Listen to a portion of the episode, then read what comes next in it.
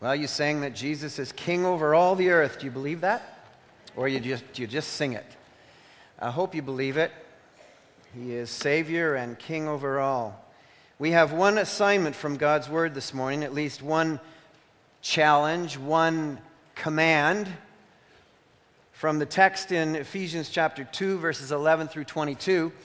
And uh, we're going to read the text, and I'm going to put the challenge out to you to find out what our one application for today is. There's just one command in this text. It's filled with all kinds of truth and doctrine and theology, but only one command. That's what we're going to uh, settle on. But I want to look today and uh, read from Ephesians chapter 2, verse 8, even though the text is 11 through 22, because it sets the stage.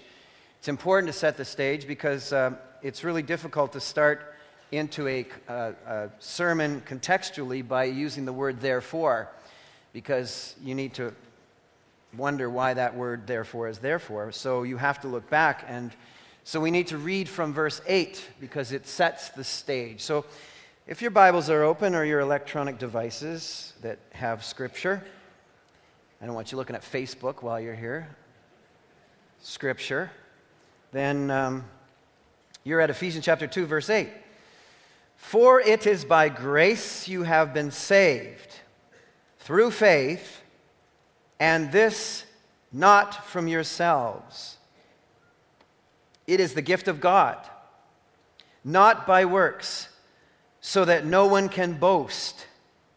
For we are God's workmanship, created in Christ Jesus to do good works, which God prepared in advance for us to do. I hope you've memorized those three verses. I hope they, they just come flowing out of you as I was reading them, that you knew, knew them before I read them. Therefore, because of this, remember that formerly you who are Gentiles by birth and called uncircumcised by those who call themselves the circumcision, that done in the body by the hands of men, parenthetically, remember that at that time you were separate from Christ, excluded from citizenship in Israel and foreigners to the covenants of the promise, without hope and without God, comma, in the world. But now in Christ Jesus, you who once were far away have been brought near through the blood of Christ. For he himself is our peace, who has made the two one and has destroyed the barrier, the dividing wall of hostility, by abolishing in his flesh the law with his commandments and regulations. His purpose was to create in himself one new man out of the two, thus making peace. And in this one body, to reconcile both of them to God through the cross, by which he put to death their hostility.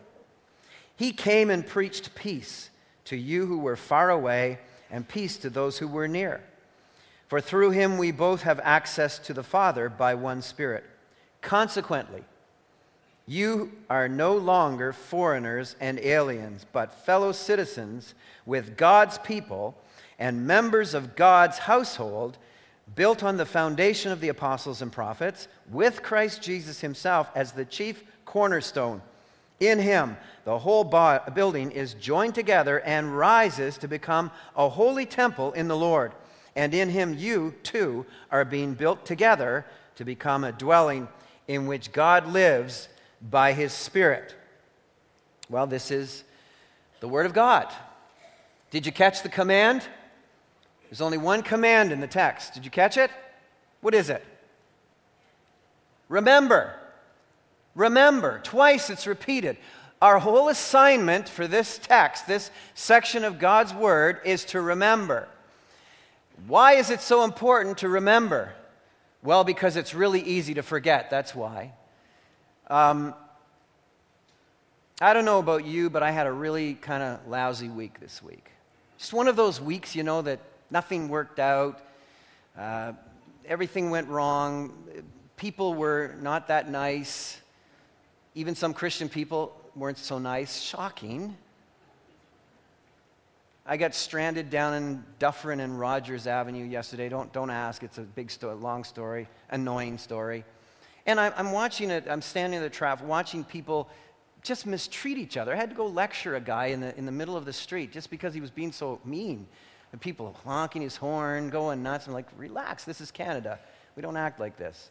But it was just, it's just, you know, um, one of those weeks. And um, if I had to, if, if I were lost and didn't know God at all, and I had the week I had, I, would, I wouldn't have known anything about Him. I would wonder about Him. And uh, regularly, our weeks go like that, where we don't necessarily see God or see Him in action, or the way people are, are acting, or they're certainly misrepresenting Him, or whatever. And so it's a text like this that, that com- the command comes to us to remember the great things that God has done for you. So it was so critical for me to come to church today and to be in my place there and, and to, to hear you sing and to, to have Pastor Steve and the team lead us in great songs of great doctrine and theology about Christ as Savior and what He has done for us. And it just lifted my heart up, and I realized, yes, of course, this is the truth. This is what we believe.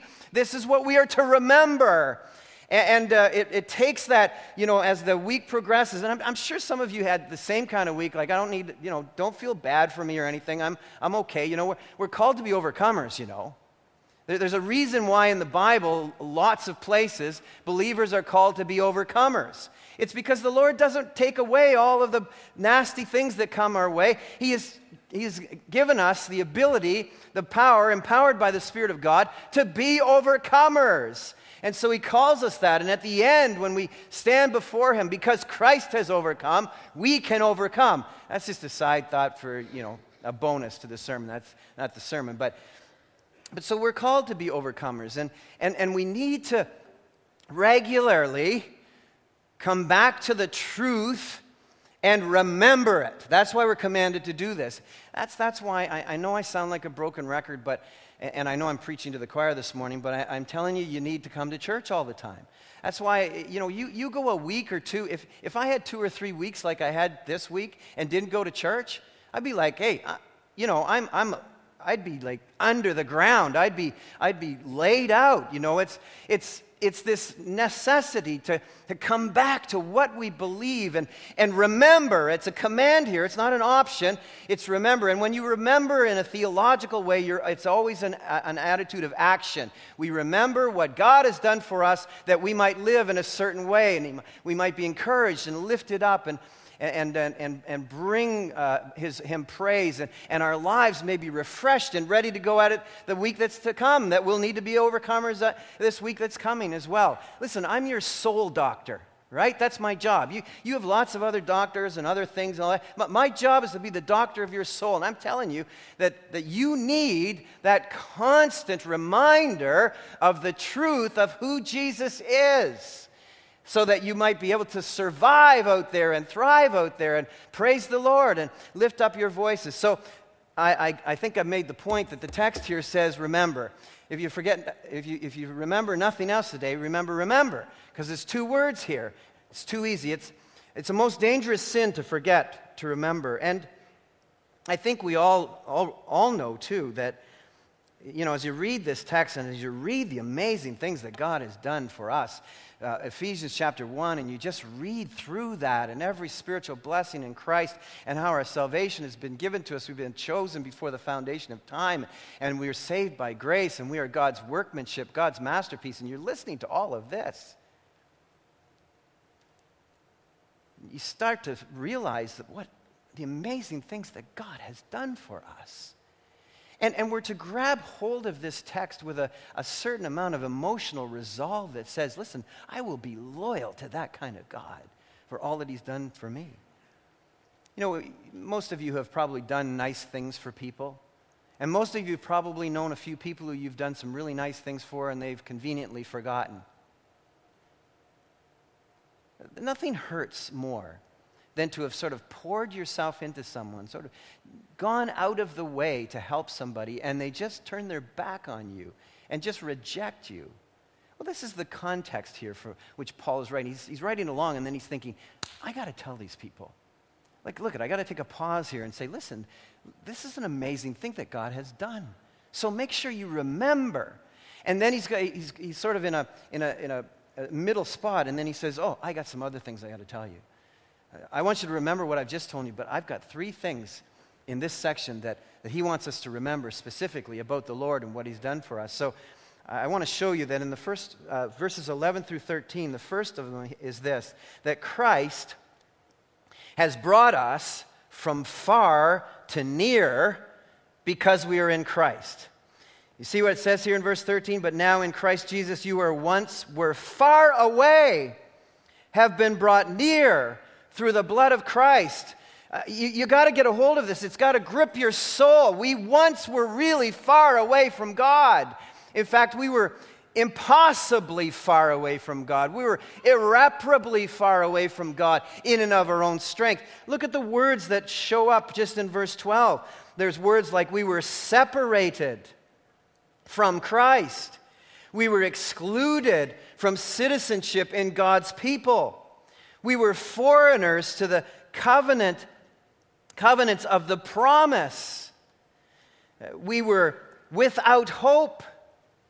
We were without God. and remember, I said there should be a comma here. We were in the world.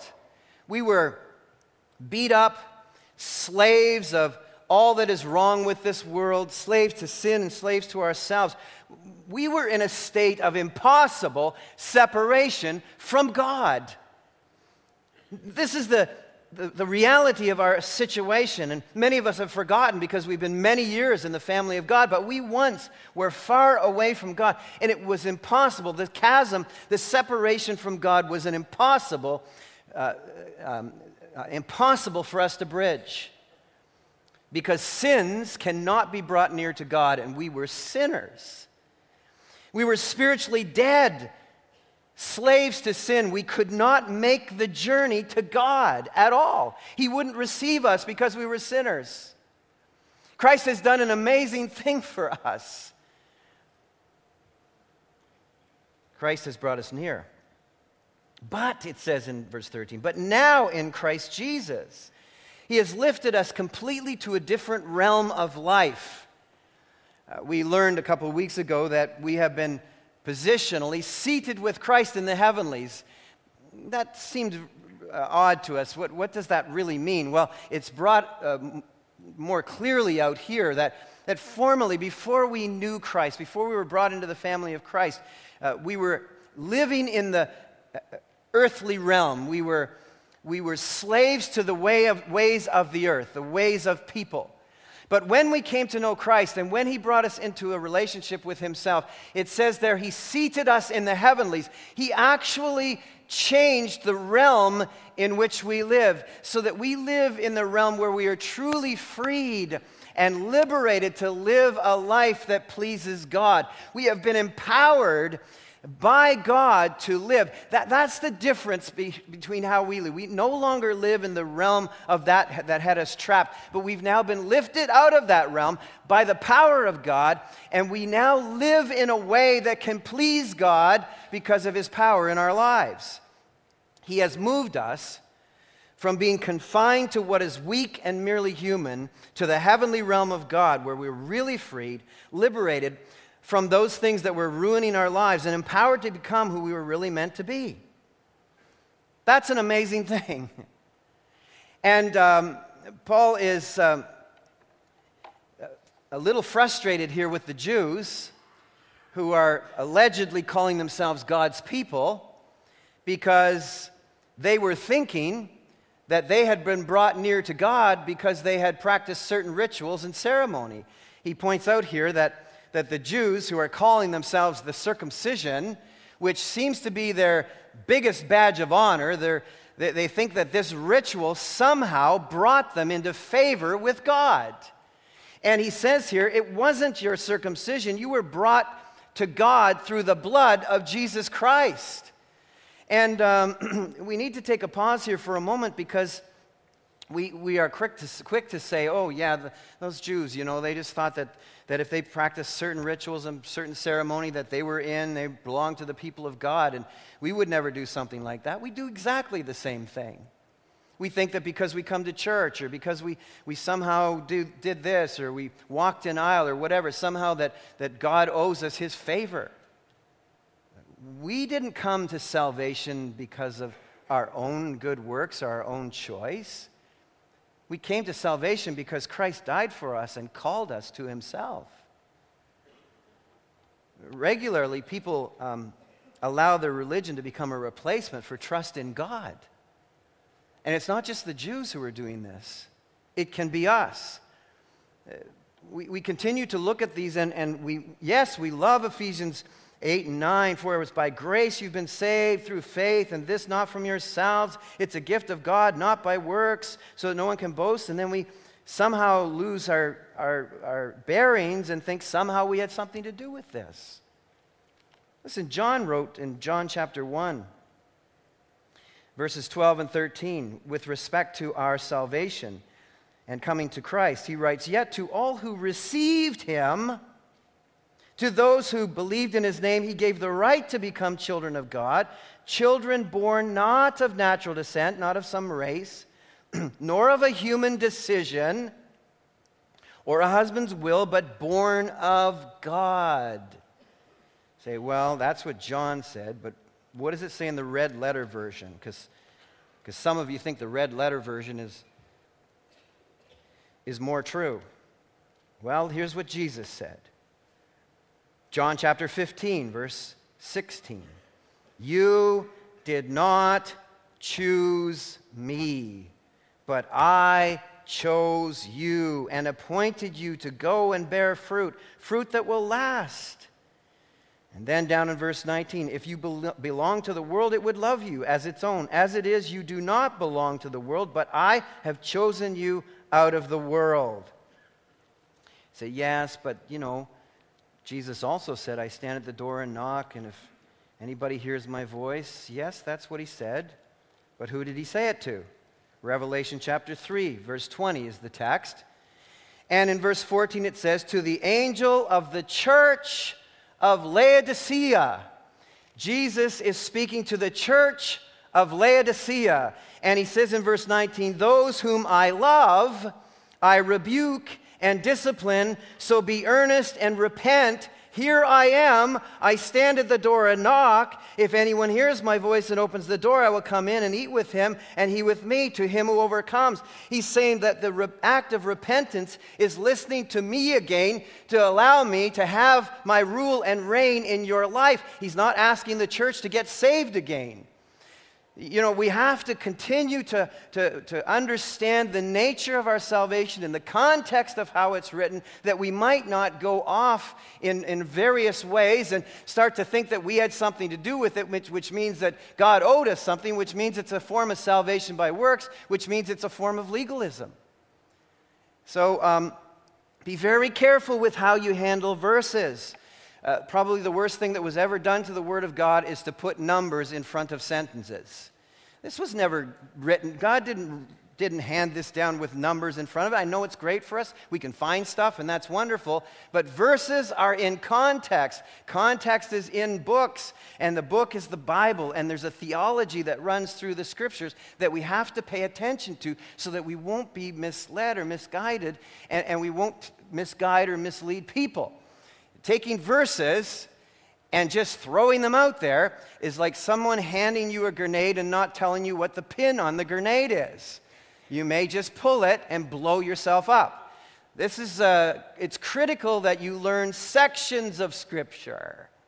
Sections of Scripture will help you stay in context. So they were thinking, and we're thinking, that somehow we had something to do with this, and uh, we didn't make our salvation happen. We were far away from God.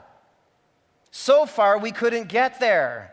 And it was the violent taking of Christ's life that bridged the impossible chasm of sin that alienated us from God and his solutions for our lives. You cannot have a God solution for your life without embracing a Christ sacrifice for your sin. No ceremony, no ritual, no social service, no act that you did could bring salvation to you. It was Christ. It couldn't circumcision couldn't bring you to Christ. It was a call of God in your life. He brought you near to God. Christ alone. And, and Paul says, remember this. It's critical to you that you remember what Christ has done for you. So, what action steps should we take in light of this great truth that we were far away and now we've been brought near? Uh, well, we should focus on a life of gratitude for what Christ has done for us, on this life determining change that Christ has made in our lives. We also need to pay attention to the fact that, that um, we are being defined by who Christ is and what he's done for us. Uh, far too often, Christians get caught up in, in, in, in allowing themselves to define themselves by what they were when they were far away from Christ, as opposed to what they are now in Christ. Uh, too many of us empower uh, our past by um, continuing to, to, to uh, allow it to define us. Well, and, and, in particular, I think of, of, of some of us who've been rescued from addictions. It's not, it's not right for us to still call ourselves an addict as the world suggests, as some of the world's therapy ideas are. You once were an addict, but now you are in Christ and empowered and raised to the heavenlies and live in a new realm that you're freed and liberated and able to live for Christ.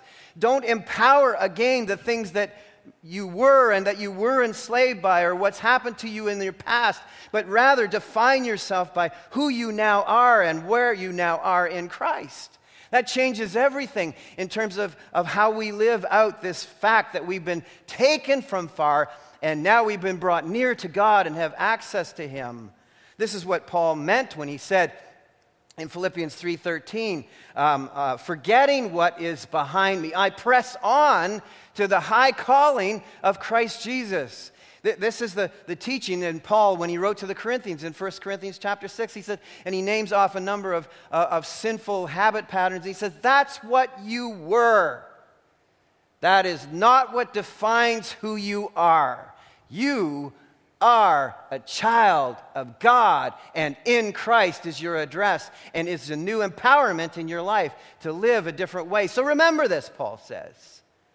But he asks us to remember something else verses 14 through 19. For he himself is our peace, who has made the two, Gentiles and Jews, one. Now, um, Christ has brought us from being an outsider to belonging because he is our peace. Everybody, everyone in the world wants to belong. And there's a lot of loneliness and a lot of alienation in our world, and a lot of hostility and hatred and uh, bigotry and all the things that alienate people. And Paul says, I want you to remember something about Jesus Christ, something amazing that he has done for you. He has brought you from being an outsider to belonging to God because Christ is our peace. Now, when we think about the word peace or the concept of peace, I would guess that all of us struggle or are frustrated by the fact that there is so little of it. Whether it be families at odds with one another, hostile to one another, whether it be um, situations in your workplace or whatever. And as we look around the world, all it is is people brutalizing one another whole movements of people being displaced and alienated, and a, a, horrible situation in humanity. And Paul writes here and says, Here's what Jesus does He brings peace, He is our peace. He offers something different. Christ has brought us home to God. And peace, by the way, as one writer puts it def- by definition, is not merely the cessation of hostility, although that's what should happen it is a comprehensive term for salvation and life with God. That's what this whole section here means. It is the way life should be. When the, the Jews would say shalom to one another, as they still do, when they say peace to one another, they're, they're talking about may life the way it should be be granted to you this is how we were made to be. When, when God made humanity, He didn't make us so that we would fight and kill and, have, and express bigotry and divisions and, and hurt one another. That's not what God had in mind for us. And Jesus Christ comes to bring something different because it says there, He is our peace. He doesn't just bring peace to our situation, He actually brings peace to us because He brings us to God. He, he, he invades us with the peace of God that passes understanding. Many of you know what that is. Many of you have experienced that. It's a peace that, that defies the, the logic of the situation that you're in, where God's peace just settles in your life because God is never anxious. He's never frustrated. He's never out of control. The peace of God is the same peace that God enjoys, and it's the peace whereby He knows exactly what's happening, exactly what's going to take place, and He's not worried about it.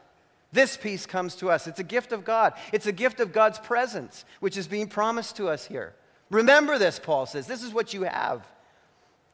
And interesting here on a sidebar, in terms of a, a, a divinity reality, in, in Judges chapter 6, verse 24, it says there, Yahweh is peace.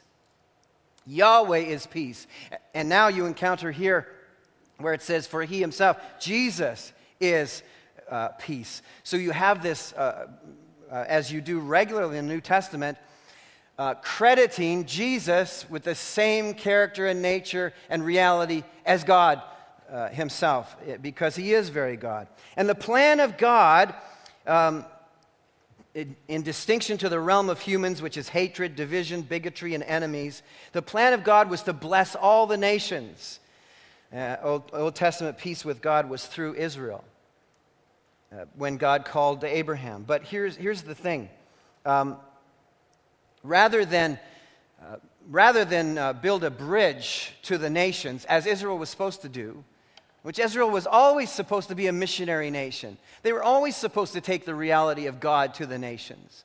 But rather than build a bridge, they built walls and tried to keep people out of the people of God because they became proud of their position in God. It's very easily for, easy for us as well to become very proud of what we have and I can't, we, you know, how many times does it have to say in the scriptures that man would not boast, that you should not boast? Your salvation did not come from yourself.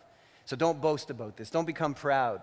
Don't become arrogant. Don't look at other people and say, What's wrong with them? Why, did they, why are they living so miserably? Look at me. Look at how I'm living for Christ. Listen, once we were far, once that was us. That's the emphasis of this text. You were an outsider, and now Jesus has brought you in. You were far away, and Jesus has brought you near. Don't you look down on people who are, are outside of faith.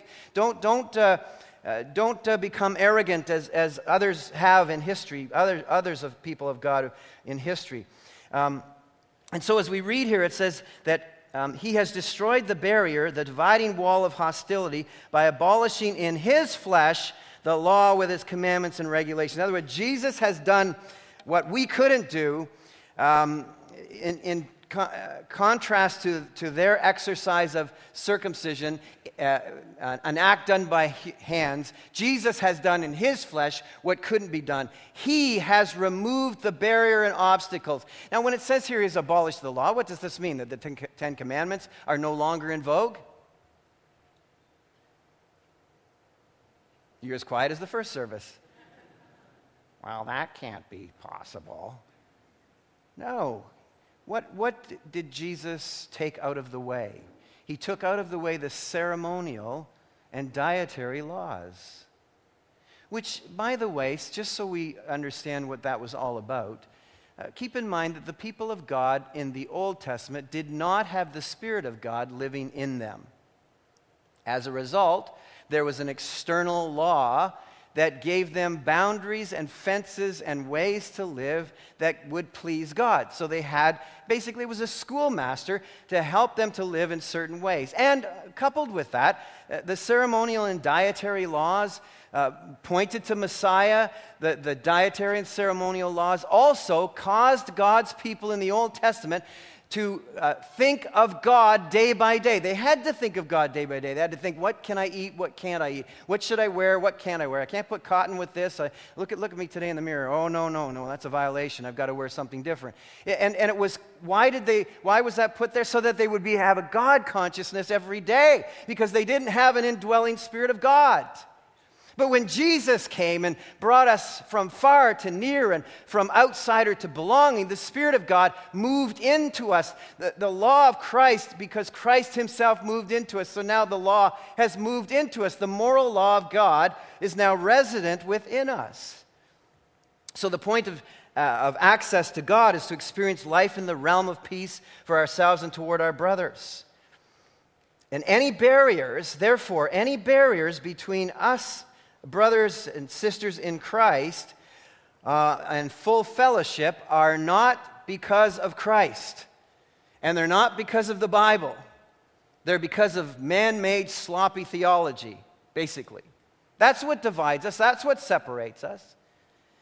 And furthermore, if we have any walls in our lives that exclude others, it's based generally on culture and race and style. And these kinds of walls are to be taken down uh, in Christ's economy. Any barriers to full fellowship is sloppy theology, and any walls that exclude others by forcing them to embrace anything or anyone but Christ and loyalty to Him must be de- demolished. So, how are we to act to people outside of faith in light of this, this peace that's come to us? And, and uh, they're not in the family of God, so we can't treat them the same way as, as if they're in the family of God. But how are we to treat them? If we have received the peace of Jesus Christ? Well, I'll tell you how we're to treat them, I think. We're to model to the lost an attitude and an approach to them that is no different than how we treat our brothers and sisters in Christ in this.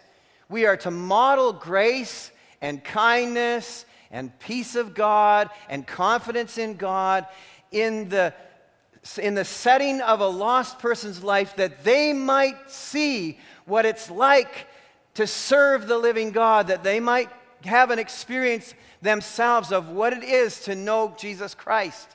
So we treat them in a, in a manner similar to, to, to the way we treat brothers and sisters. But for sure, to our brothers and sisters, we must treat them with kindness and respect and grace. The fusion of Christ. In chapter 1 and, and the start of chapter 2, the emphasis on is that we've been fused to Christ. That's the earlier emphasis. But in this section, uh, the, the results of the amazing reality is that now we've been joined together with God's people. We've been fused together with God's people through the rec- reconciliation that God has made with us. So we can be reconciled to our brothers and sisters. So, um, what does this look like? What, what is the action that goes with this? Access to a reconciling God means that we are required to begin benefiting ourselves and others with Christ's peace. Hatred and division and bigotry and enemies have, has no place in the Christian context. No place whatsoever. So, have you got family stuff? You got odds? You've got other stuff with other situations and relationships in your life? Have you created any barriers? Have, I, have we created any barriers or dividing walls between fellow believers? Listen, there's nothing wrong with having style and different culture. That's the beauty of Christianity. Christianity isn't a cookie cutter kind of thing where we all dress the same, we all look the same, we all wear the same uniform. I'm looking out at you this morning, you're quite different. That, that's the, you, you know, it's not the same as the other religions of the world, but, but, but Christianity works within a variety of styles and a variety of cultures and a variety of races. And, and uh, what the world can't do, which is get along with people who are different, we're called to. We're, we're enabled to because Christ has, has come into our lives. The Christ who is our peace has come into our life and has bro- broken down these walls. And, and so regularly the church of Jesus Christ is, is divided in a hostile way, way uh, based on styles or based on culture. Listen, um, if, if you are committed to preserving your culture or preserving your style at the expense of Jesus Christ, then what you're doing is not church. Uh, church is, to, uh, is for us to be able to work within the variety of cultures and variety of styles, but continue to accentuate the reality that Christ is all in all. That's what this is teaching us. Christ, not culture, is our life. It's our place, it's our address. Some people are seeking to preserve their culture and not Christ. That's not a church. Paul says, Remember this. Remember what Christ has done for you. And there's a third and final point here. Verses 19, I'll overlap here. Verses 19 through 22 is perhaps one of the most exceptional descriptions of the church ever. If you're not, if you're not really sure what church is, then this is a, a beautiful place to, to look. What are we to remember? We're to remember that Christ has brought our lives from misalignment and distress into alignment and security because Jesus is our cornerstone. This is fantastic. Let me, let me um, rework what Paul has stated here in describing the church, that, that we might remember with a sense of awe and reverence for the amazing thing that God has done through Jesus Christ for us. So, um, I'm going to talk to you about the church, and I'm going to talk to you about building the church and how Jesus builds the church. And I don't know anything about building. Remember, I don't know anything about farming, I don't know anything about building, but I tell you things about farming and I tell you things about building. I've done a little research, but forgive me if it's a little rough, a little unrefined. But I'll tell you what I know from the Bible that the church is this it starts with Jesus Christ as the cornerstone. Now, a cornerstone is a, a critical and vital pl- part of, of an ancient building project.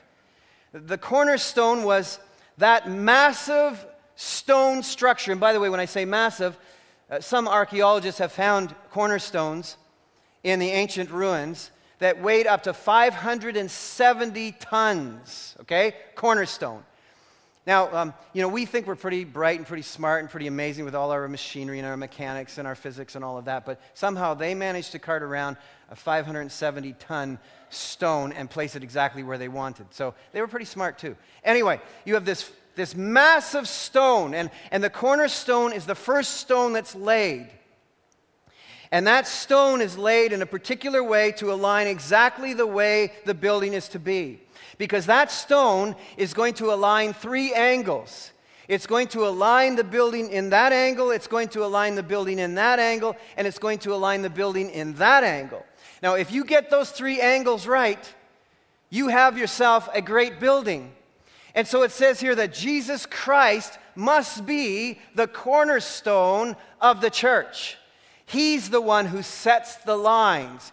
He's the one who establishes the way it's going to be placed. He's the one who's the load bearing rock. He bears the weight of the building. That's what the chief cornerstone did. It was the chief load bearing rock. He's the one who provides security for the building. You see, if, the, if a, a, a massive uh, natural event took place or even a war took place and the building was destroyed, the cornerstone wasn't going anywhere. The cornerstone would stay. In fact, people could hide behind the cornerstone in security.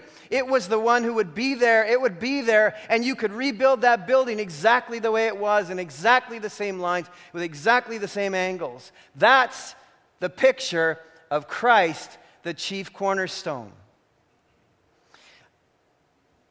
After that, after you have that alignment, you line up now all of the foundation stones. And it says in the text that the foundation stones are the teachings of the apostles and the prophets, which actually are derived from the teachings of Christ. Verse 17. He, he came teaching. Now, the apostles and the prophets are taking the teachings of Christ and they establish the foundation. And anybody who's a builder here knows that if you have a great cornerstone and you have a great foundation, you're going to have a great building. If you have a lousy foundation, you're going to have a horrible building.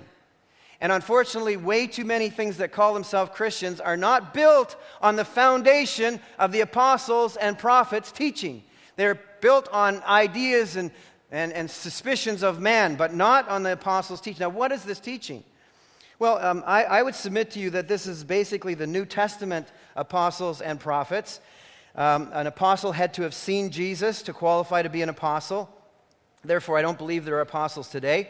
And the New Testament prophets, um, not that the Old Testament prophets have nothing to teach us, because they have everything to teach us. They have, it's God's word. But the, the order of this, by saying apostles and then prophets, if it meant Old Testament prophets, it would have said prophets and then apostles. So it's saying apostles and prophets, which I submit to you as the New Testament prophets. And New Testament prophets are the ones who've written this, the scriptures for us here. And I think it's further uh, corroborated by Paul here in chapter 3, verse 4, where he says, In reading this, then you will be able to understand my insight into the mystery of Christ, which was not made known to men in other generations, as it has now been revealed by the Spirit to God's holy apostles and prophets. This mystery is that through the gospel, the Gentiles are heirs together with Israel, members together of one body. So they have been granted uh, an awareness of the mystery of God, which was always his plan, is to bring the nations together in one body called the church of Jesus Christ. Now, so we have foundations, we have the teachings of the apostles, and by the way, it's really crucial for you to take the apostles' word and, and hide it in your heart and accept it and receive it. Um, and now we have this, now we have a foundation, we have a cornerstone, and it says here that, that the building itself, the structure itself, is made up of you, people. See what it says in verse 22, 22, And in him you too are being built together to become a dwelling where. Um, God, in which God lives by his Spirit. So the church is people. And there's a, an interesting construction here that brings out the emphasis of, of how amazing this is and how tightly together we should be. You'll find that there are three words that, that don't show up in, in English the same construction, but they're words that, that are joined together um, by the word with. And, um, and the, the first of them is here we are fellow citizens. In other words, we are citizens with each other. Down in verse 21, we are joined to each other, with each other. And in verse 22, we are built with each other. I, I the, the scriptures can't emphasize enough how together the church is supposed to be. Every race, every culture, every creed, every language, people from every part of the world are together. We are joined together in this amazing family called the church. The church is not this building. The church is you. I'm looking at the church as I look out at you. Uh, the church doesn't grow. This building has been sitting here for 20 some odd years. It doesn't expand and move. I haven't seen any of these walls move. It's we who grow. It's the church that grows. It's the people that grow. We are the church built on the foundation of the apostles and prophets' teaching, and Christ as our cornerstone. That's the definition of church. The church is a holy building made of people anchored, secured, and plumb lined by Christ, built from his teaching through New Testament apostles and prophets, and fused together by Christ himself to be the place God lives on earth by his Spirit. What an amazing thing that God has done to entrust the work of his glorious gospel to us. That's what Paul says. You got to remember this. Remember what the church really is. Remember who the church really is. You're the church. So this should reshape our lives. We ought to live like Christ, and His word are sufficient for our lives and our security. If we have Christ as the chief cornerstone, giving alignment to everything, we have the teaching of the apostles and, and the prophets, we have all we need, and we have sufficiency in Christ. We have His word, we have everything we need in life. We don't need human philosophies and human strategies and human sensitivities and human emotions. We have Christ.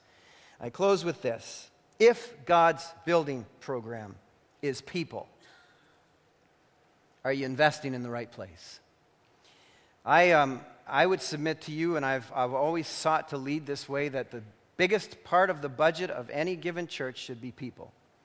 Not programs, not property, it should be people because that's who God is working through. That's the amazing. I mean, you, of course, we need buildings and we need programs and we need things that we do. Of course, we need them. But a, a forward moving church has always got a vision for the fact that we ought to invest in what God is building. God is building people. He's building the church. He's building, eh, he's expanding that. He's, he's building it through missionaries and through leaders who expand the, the ministry of Christ uh, here and throughout the world, expanding it into your lives. That's what we ought to be doing. That's what we are doing. If God's building program is people, are you investing in the right place? Father, we thank you. We praise you. We worship you. We remember so we won't forget what you have done in Christ Jesus on our behalf. And Lord, I just pray as we think about being far and brought near, outsiders now belonging, our lives uh, out of control and misshapen, and now brought into alignment to honor God through Jesus Christ. Lord, thank you for this. Uh, regardless of how our week goes, may we remember not to forget the good things that Jesus has done for us. Pray this in Christ's name. Amen. Sort of describing the plight of the lost reminds us that people who leave God out of their lives are left with little else to focus on than themselves, which explains why most of the people around us spend their time chasing after fitness and entertainment. They need to see and experience something better. And that's the picture of this text. It's who we are. We're to show them something better. We're to show them that uh, we are people who are in Christ. We're to show them what that looks like. That we are people who, who follow the teachings of the apostles and the prophets and carefully follow after Christ and what he has taught us. And we are to um, remember that we are people who are saved by grace alone, through faith alone, in Christ alone, and nothing else. That is what we are called to remember and to live and proclaim because remembering in God's economy always moves to action. Always. So, in light of what we remember, how should we then live? Father, I pray this morning that uh, we will remember what an amazing transformation has taking pla- taken place in our lives and is taking place to move us from far away to near, to have access to God, from outsiders to belonging, to the covenants of promise. And Lord, we thank you that you have brought us from a misalignment and misshaped life, not knowing where we were going to a life aligned by the Master Himself, the Lord Jesus Christ, our chief cornerstone. Lord, would our lives please reflect that? Help us to do that. In the midst of the challenges of the week ahead, help us not to forget who we are, whose we are, and how we ought to live. In Jesus' name I pray. Amen.